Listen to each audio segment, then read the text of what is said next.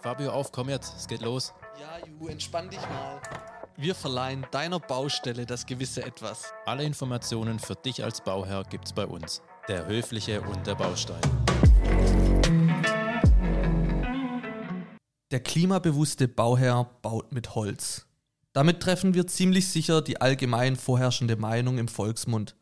Doch geht klimafreundlich bauen wirklich nur mit Holz oder müssen wir unseren Horizont etwas erweitern? Wir sind gespannt auf Mark Holberg, der uns seine Sicht auf das Thema erläutert und warum es keinen grundsätzlich guten und schlechten Baustoff gibt. Hi Mark, Leiter Transportbeton bei Holcim Germany. Wie wird man Leiter Transportbeton bei Holcim? Erklär mal.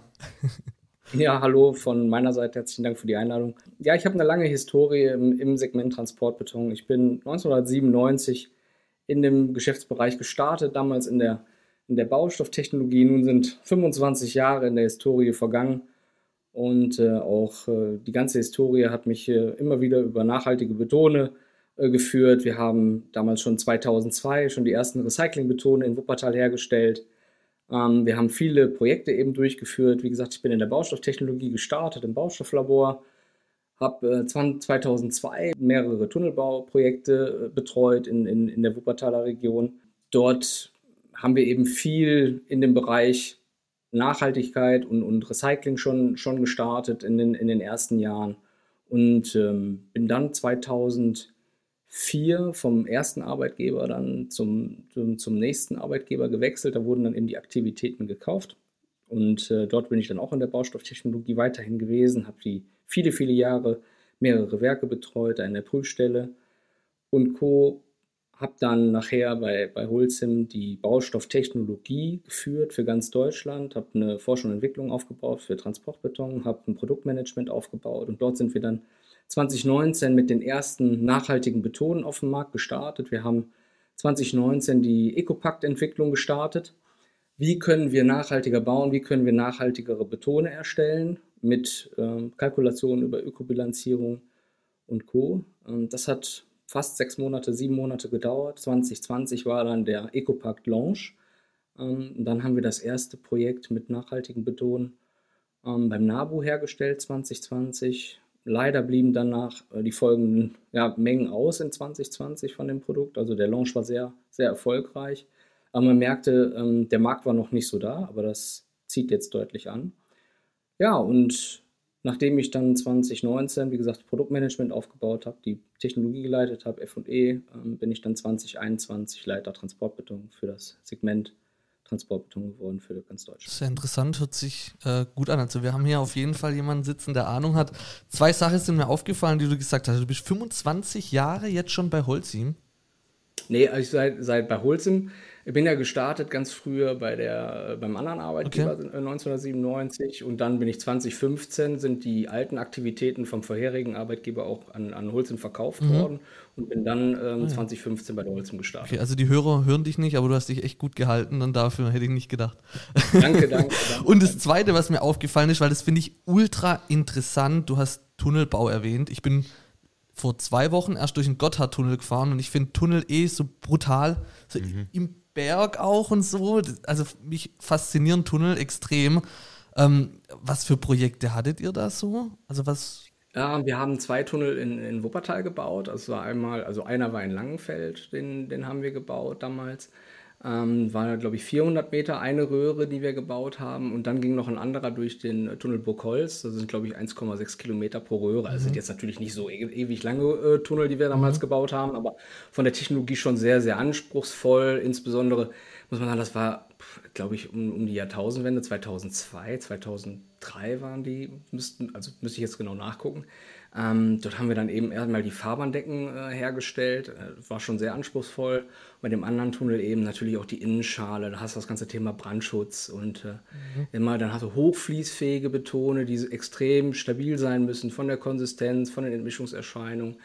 Ähm, hast das Thema der, der Betontemperaturen, die immer niedrig sein müssen, also bis unter, unter 25 Grad und dann gehst du in die Sommermonate, kühl mit Stickstoff, was wir da alles erlebt haben.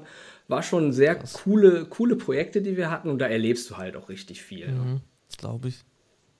Sehr, sehr interessant auf jeden Fall. Wie du sagst, Tunnelbau ist echt auch immer was Interessantes. Jetzt überlege ich gerade nur, wie man wieder vom Tunnelbau auf den privaten Bauherren kommt. Ganz einfach, aber ganz der Privatherr fährt, fährt durch, durch den Tunnel. Wie du sagst, genau.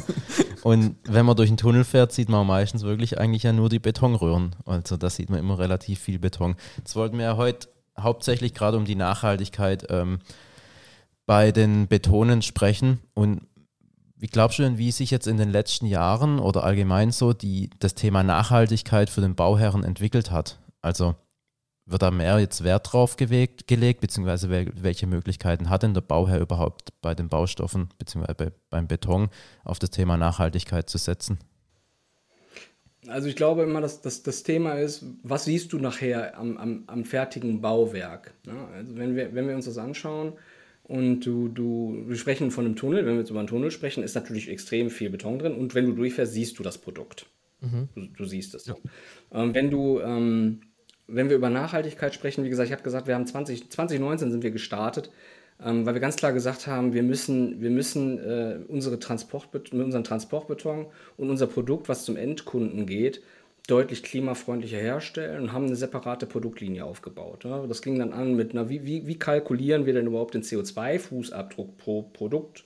Und äh, dann beschäftigst du dich natürlich erstmal mit dem Gesamt-CO2-Fußabdruck. Wie, wie sieht der aus? Also wenn du überlegst, jeder Bürger hat ja ca. 11,6 Tonnen CO2 pro Jahr, die er an CO2 äh, erstmal emittiert. Ne? Mhm. Ähm, und dann beschäftigst du dich mit diesem ganzen Thema und fängst an, wo kannst du optimieren, wie kannst du die Produkte deutlich nachhaltiger herstellen. Geht dann auch über Marktanalysen und und und. Dann, dann tauchst du natürlich auch beim privaten Bauherr auf.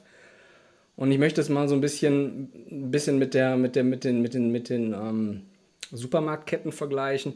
Als wir damals mit Bioprodukten gestartet sind, sind die, sind, die, sind, sind die Konsumenten ja auch nicht sofort losgegangen und haben den aktiven Griff dort rein. Heute Absolut. ist Bio mhm. schon fast Standard. Ja. Ne?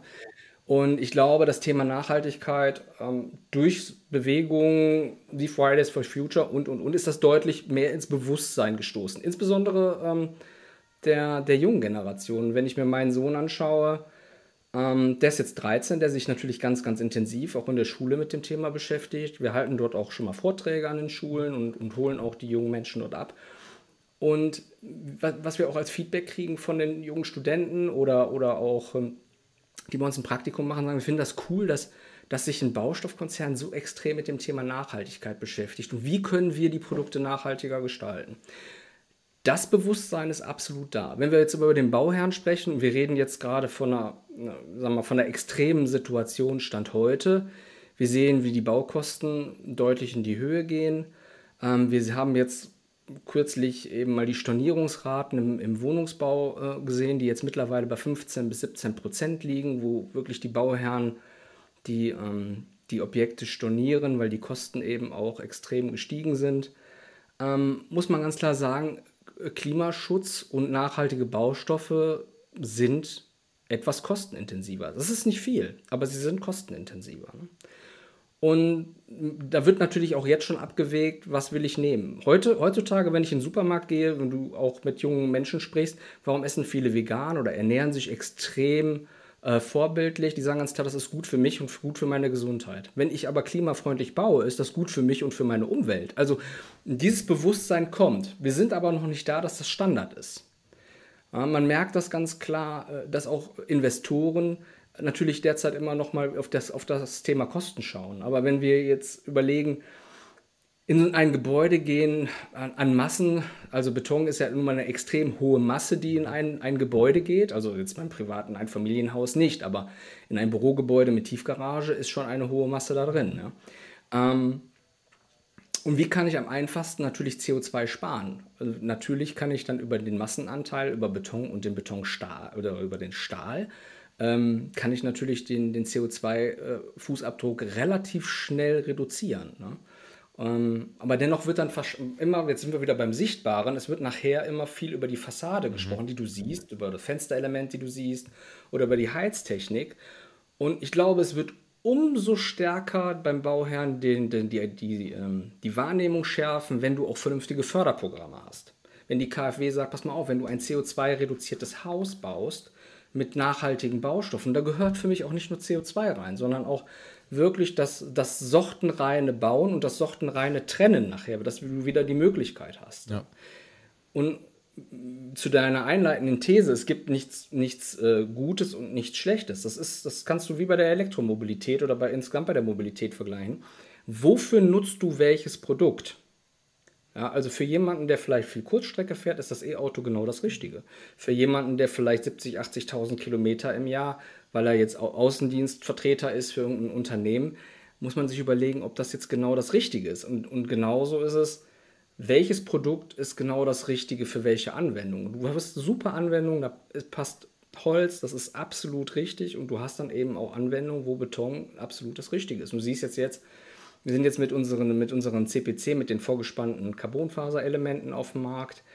Ähm, du sparst so viel Material, du kriegst den CO2-Fuß, du, du baust definitiv mehr, höhere Qualität mit weniger. Und genau da müssen wir hin. Und da greifen wir im Design ein. Äh, das ist der Grund, warum wir im Endeffekt mit dem Produktmanagement gestartet sind und haben gesagt, wir müssen aber auch aufklären, welche Möglichkeiten da sind. Du hast ja immer das Thema, du hast jetzt eine riesige Produktpalette, du, du fängst an mit, mit CO2-reduzierten Beton, du fängst an mit Recycling, du fängst an mit Verfüllbaustoffen, du fängst an mit mineralischer Dämmung und, und, und, und, und.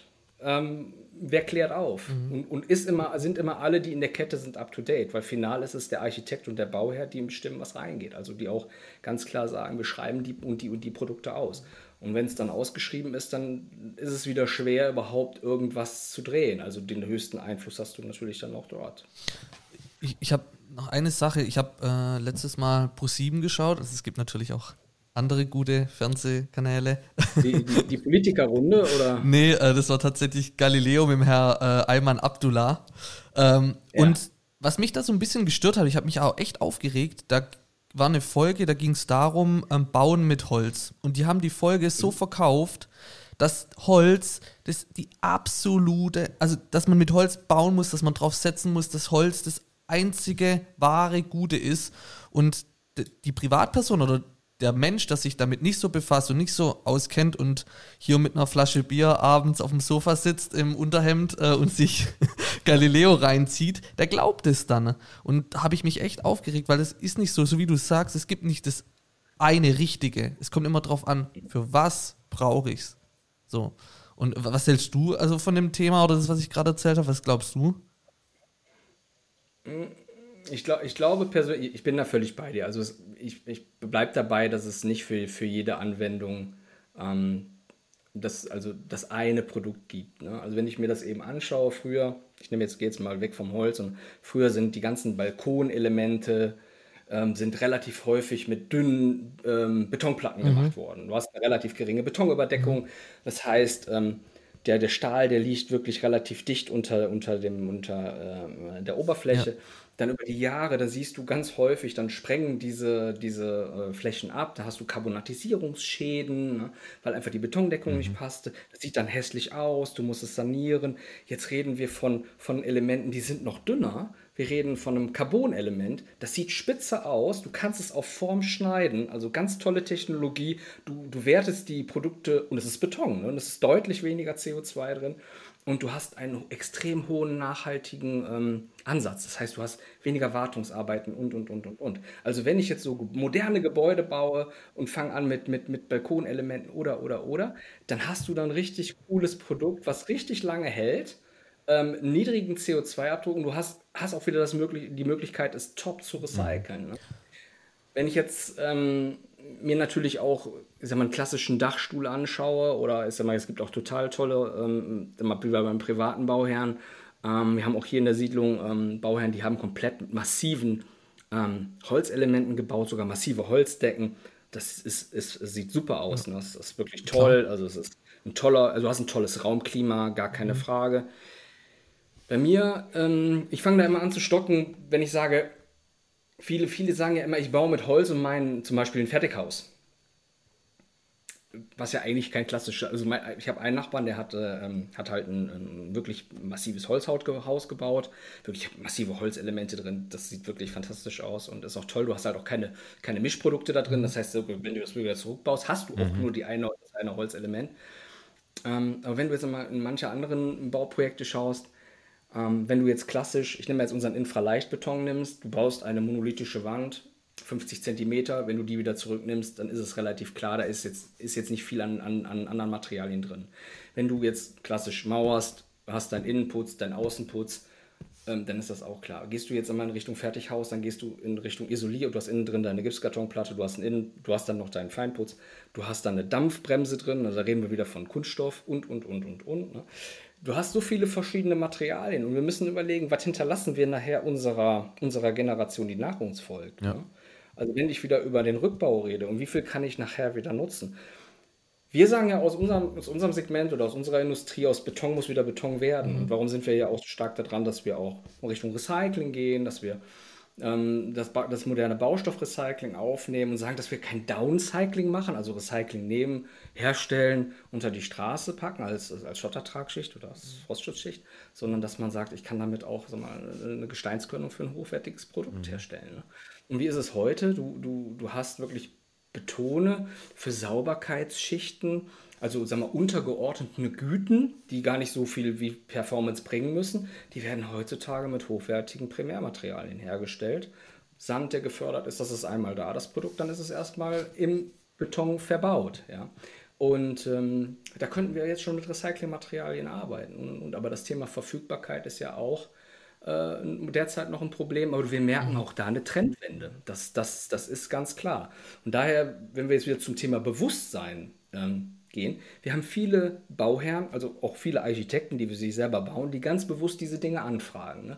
Was könnt ihr in Richtung CO2-Reduktion tun? Wie sieht es mit der Kreislaufwirtschaft mhm. aus? Mit denen brauche ich keine Grundsatzdiskussion ähm, äh, führen äh, wie, viel, wie viel Material möchtest du in deiner Außenwand haben? Sieben verschiedene oder eins oder zwei? Ne? Dann, ist, dann ist die Antwort relativ klar. Aber das ist auch, man muss ganz klar sagen, mediengetrieben und es wird auch zum Teil auch nicht sauber aufgeklärt. Das muss man auch sagen. Also, ja. wie gesagt, nichts, genau. nichts gegen, also die Holzindustrie macht wirklich einen sehr, sehr guten Job und da gibt es auch tolle Anwendungen für.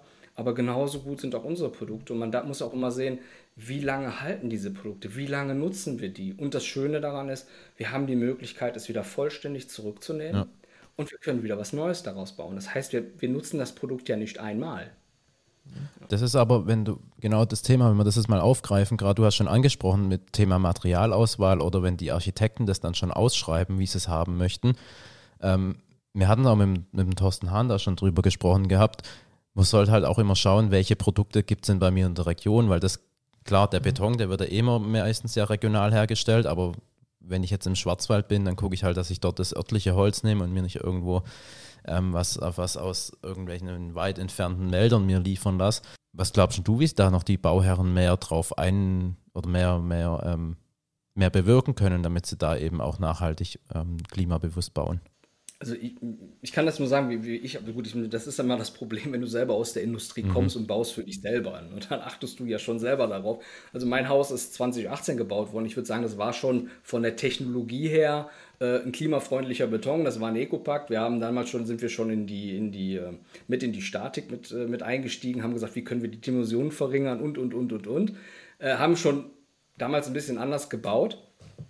Ähm, ich glaube persönlich, Transportbeton oder Beton an sich ist ein sehr regionales Geschäft. Du hast eine, einen, einen Durchschnittstransport von, von 11,5, 12 Kilometern zur Baustelle. Das ist immer so der Durchschnitt, den du fährst. Das heißt, da hast du auch keine Logistikwege. Die Materialien, die du verwendest, kommen normalerweise auch aus der Region. Keiner fährt die extrem weit. Hast natürlich bei, der, bei, bei manchen anderen äh, Industrien, werden ja, werden, entweder hast du Importware, also das hast du ja dann beim, beim Transportbeton so gut wie gar nicht. Das ist ja alles regional, das ist alles in, äh, in Deutschland äh, hergestellt und gefördert. Ähm, von daher sind wir da sehr gerade unterwegs. Das ist ganz klar. Und man darf natürlich den CO2-Fußabdruck der, der reinen Logistik nicht mhm. vergessen. Also wenn man sich jetzt auch anguckt, jetzt gehe ich wieder zum Supermarkt, die jetzt werben, Produkte aus der eigenen Region. Mhm.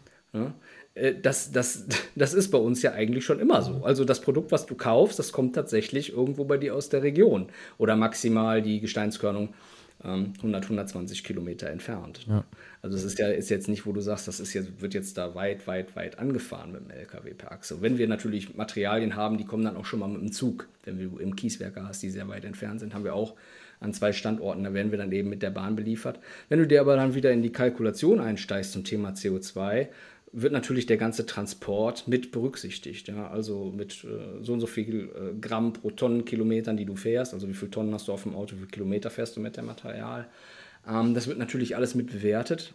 Und so äh, äh erstellen wir natürlich auch unseren, unseren Ecopack, dass wir ganz klar sagen, wir schauen uns die gesamte Kette an. Also es ist nicht nur so, dass wir sagen, wir gehen jetzt mit einem CO2-reduzierten Zement an den Start, und dann ist es erstmal ein Ecopack. Natürlich ist der Zement ein großer Hebel, gar keine Frage. Das ist ja in euren vorherigen Podcasts ja auch mal von Matthias Höppner, glaube ich, erklärt worden, mit der Entsäuerung des Kalksteins, wie es eben aus dem Prozess das CO2 im Endeffekt erstmal da ist, prozessbedingt.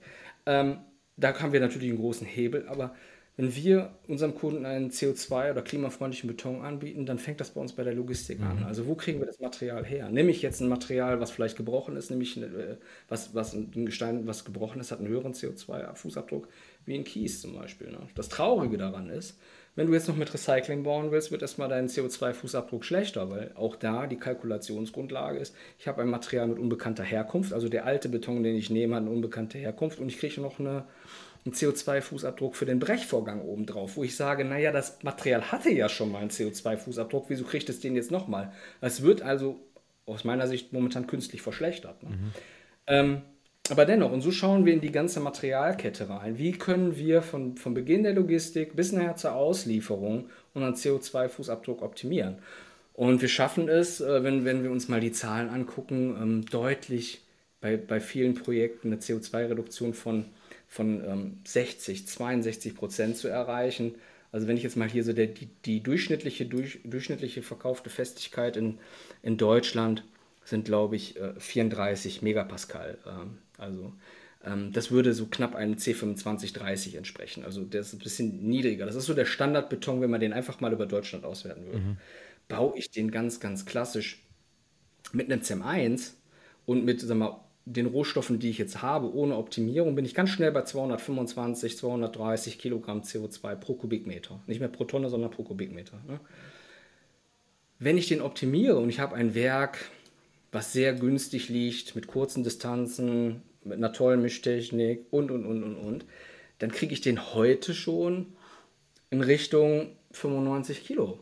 Und wenn ich mir ein Gebäude anschaue, Warum wollen wir denn jetzt nicht schon mal die, Kurze Frage. diese große Ersparnis ist, ist, jetzt nehmen? Ist der, ähm, wenn du sagst, den bekommen wir schon auf 95 Kilo, sprechen wir da dann auch über den Eco-Pakt? Oder? Da reden, okay. da reden wir jetzt über Eco-Pack Prime, okay. also da reden wir jetzt wirklich auf, auf uh, wirklich das Hochwertigste, was wir der, mhm. derzeit haben, mit mit den perfekten Rohstoffen dafür. Da ist EcoPlanet mit drin, also mhm. unser CO2-reduzierter Zement. Da haben wir die, die, die äh, Gesteinskörnung vorher vernünftig aussortiert und gesagt, wo, wo, was müssen wir umstellen, was macht am logistischen meisten Sinn. Wir haben die Logistik optimiert. Die ganze Kette wird einmal mhm. durchgeschaut. Ähm, es geht natürlich auch jetzt nicht immer direkt. Also diese hohe, diese hohe Reduktion ist jetzt nicht auf jedem Standort direkt möglich. Ähm, aber in unseren Kernmärkten, äh, ich sag mal Düsseldorf, Köln, ähm, Frankfurt. Da, da sind wir relativ schnell dabei, aber mal, wir reden von einer Reduktion 50 Prozent schaffen wir in der Regel immer. Weil immer, wenn ich jetzt von einer extremen Reduktion von 60 Prozent spreche, 62, 65 Prozent, ähm, dann nehme ich jetzt mal das Extrembeispiel, wo ich gesagt habe, gerade eben 230, 235 Kilo als Worst mhm. Case. Und in der gleichen Druckfestigkeitsklasse äh, komme ich dann jetzt schon mal auf 95 Kilo CO2.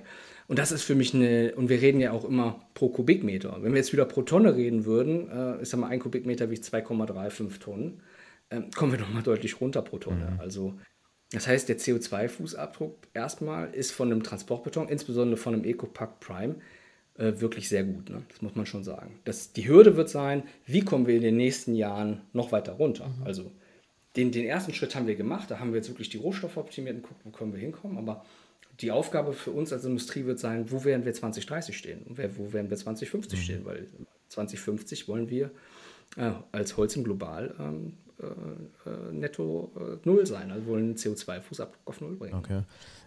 Das ist der Net Zero Pledge, der ist veröffentlicht worden und das ist unser Ziel, ja. Das sind sehr ambitionierte Ziele, aber wenn man jetzt nochmal drauf schaut, du sagtest ja, ähm, so, wenn man die ähm, kompletten, den Beton betrachtet, dann tut ihr da natürlich die Rezepturen mit einbeziehen ähm, und natürlich auch die ganzen Themen wie ähm, ja, Logistik und natürlich auch ähm, mit weniger Ressourcen mehr bauen. Das sind jetzt so die ganzen Themen, die ihr dann sozusagen in einem oder wie ihr einen Beton unter klimafreundlich dann bewertet, richtig? Richtig. Okay. Wenn du dir das anschaust, und wir gehen noch einen Tick weiter, also wir gehen auch natürlich ins Design mit rein und machen auch Parallelvorschläge. Wenn du dir anschaust, in einem normalen Bürogebäude hast du circa sag mal, 70 Prozent von dem, von Gewicht, also rein von der Masse, ist Beton. Dann hast du noch ähm, 6 Prozent bis 10 Prozent Stahl, hm, die so drin sind mhm. an, an, an Masse. So, der Beton bringt 22 bis, bis also 20 bis 22 Prozent an CO2 mit im, im Gebäude und der Stahl liegt nochmal so bei 30 Prozent, ne? der Anteil Stahl. Das ist also schon relativ hoch. Und jetzt muss man natürlich auch gucken, wie kann ich mit den einzelnen Produkten auch spielen. Also wir, es, es geht ja nicht bei jedem Bauvorhaben. Wir haben ein Bauvorhaben gehabt, da wurde ganz herkömmlich ein, ein Industrieboden ausgeschrieben. Ähm, der sollte hergestellt werden, ganz normal bewährt, mit einer doppellagigen Bewährung. Und wir sind hingegangen, haben mit dem Bauherrn gesprochen, haben gesagt, wie können wir insgesamt den CO2-Fußabdruck in dem, in dem Bauteil reduzieren und haben einen Alternativvorschlag gebracht wir könnten doch mit einem ähm, Stahlfaserbeton nach Leistungsklasse, der im Endeffekt die Aufgabe der normal herkömmlichen Bewährung ähm, übernimmt, ähm, könnten wir das doch ersetzen. Haben eine Umbemessung gemacht, also sind auch ein bisschen mit in die Statik reingegangen, ähm, haben eine Umbemessung gemacht und konnten den Stahlanteil signifikant reduzieren und konnten dazu noch einen Ecopakt verwenden. Das heißt, wir sparen an dem einen sowie auch an dem mhm. anderen Teil. Das heißt, Stahl ist weiterhin drin, also, aber wir reduzieren im Endeffekt den, den CO2-Fußabdruck in dem gesamten Bauteil und im Gebäude an sich. Und da müssen wir hin. Dann sind wir wieder jetzt bei der grundsätzlichen Frage guter, also was ist ein guter Baustoff? Ich sage mal, das muss immer auf die Anwendung passen. Ja. Immer. Ja. Ja. Was baue ich? Da muss man sich das anschauen. Ich nenne das immer ein bisschen zerstörungsfreies Vordenken. Das tut keinem weh. Je länger ich mir Gedanken mache, wie kann ich es optimieren, desto mehr hole ich am Ende raus. Und äh, da muss man aufklären, aufklären, aufklären. Wir haben viele Anfragen auch von Bürogebäuden oder auch von Architekturbüros, die sagen, Mensch, wir wollen das Bürogebäude A wegbrechen. Ähm, da entstehen so und so viele tausend Tonnen Recycling oder, oder also mal erstmal Bauschutt. Was können wir damit tun? Können wir das wieder verwenden für die nächste Generation bauen? Mhm. Wir können das sofort verwenden für die nächste Generation bauen. Wenn wir aber sagen, wir wollen das gleiche Produkt wieder in dem gleichen Gebäude einbringen, dann haben wir manchmal ein Jahr Lagerungszeit, die dazwischen liegt. Ne? Und das wird derzeit, und jetzt reden wir mal vom Ballungszentrum NRW, äh, dicht äh, bevölkertes äh, Bundesland, äh, wo wir das Material lagern. Äh, also ich bin der Meinung, es ist sehr schön, also die Geschichte ist gut, mhm. wenn ich das gleiche Produkt wieder im gleichen Bauwerk einbringe, gar keine Frage. Aber ich glaube, es ist allen geholfen, wenn wir die Materialien ohne große Zwischenlagerung sofort mhm, verwenden. Absolut. Primär, Primärmaterialien schon. Und das Gebäude bauen wir dann trotzdem mit RC-Material, mhm. gerne. Aber man, man, muss es dann auch wirklich immer sinnhaft dann auch verwenden und sagen, wie ist unser Weg. Ja. Ne? Das ist, ist glaube ich, ganz wichtig. Ich fand vor allem eingangs deinen Vergleich ganz gut mit, dem, mit den Bioprodukten im Supermarkt. Ähm, ich glaube, wenn, wenn die Umdenke jeder Bauherr oder zukünftige Bauherr hinbekommt für seine Baustelle oder für sein Bauvorhaben, dann ist wirklich schon viel getan. Und wenn das auch so klappt wie mit den Bioprodukten in den letzten 10, 15 Jahren, ich weiß nicht, wie lange das jetzt gedauert hat, bis wirklich die vorherrschenden Produkte auch wirklich jetzt bio mehr oder weniger sind, dann dann geht es schon in die richtige das Richtung. Bioregal im Bauma Baustoffmarkt oder im Baustoffhandel, das wäre doch auch mal eine coole Sache. Vielleicht kommen wir dahin. Ja, das, das wäre das wär, das wär cool, äh, wenn, du, wenn du sagst, wirklich Produkte aus der Region ähm, und jetzt äh, auch noch mit einem guten CO2-Fuß oder mit einem Nachhaltigkeitsfußabdruck, der für mich immer aus CO2 und nachher wieder von Wiederverwendung äh, das muss beides eingehen. Ne? Es bringt ja nichts, wenn ich jetzt das Produkt habe mit dem niedrigsten CO2-Fußabdruck und ich kann nach, nach der Verwendungszeit und der Dauerhaftigkeit gar nichts mehr damit tun. Das wäre natürlich jetzt auch nicht wirklich nachhaltig aus meiner Sicht. Ne? Also man muss schon immer sehen, dass man diese, diese Attribute auch ein bisschen miteinander verbindet. Und äh, was, wird, was wird auch gefördert? Ne? Von der, zum Beispiel von der KfW. Ne? Du kriegst ja da eben die Förderung für das eine Produkt wie auch für das andere. Und ich glaube, da muss eine ganz klare Förderung auch her, dass du die Bauherren auch mit diesen Produkten auch anregst, in die richtige Richtung zu gehen. Absolut. Das ist klar. Und, das, und sowas, sowas kann man eigentlich mal gut bei Galileo bringen. Mhm. Also, dass man mal sagt, was, was ist denn förderbar und was macht denn nachher nachhaltig für uns Sinn? Ja? Also, äh, fand ich ganz witzig. Ich habe die Folge leider nicht gesehen. Aber es ist, manchmal ist es halt sehr polarisierend, muss man ganz einfach sagen. Ich werde ich werd, äh, mal direkt mal, da klingelt schon das Telefon im Hintergrund, vielleicht ist es auch der Eimann, wer weiß. Ähm, ich würde, der, der, liebe Eimann Abdullah, der mal durchklingelt hier bei Marc, sag ihm liebe Grüße. Ich würde sagen, äh, du gehst dann gleich mal ans Telefon und vielen Dank fürs Zuhören und bis bald. Alles klar, danke. Ciao. Ciao.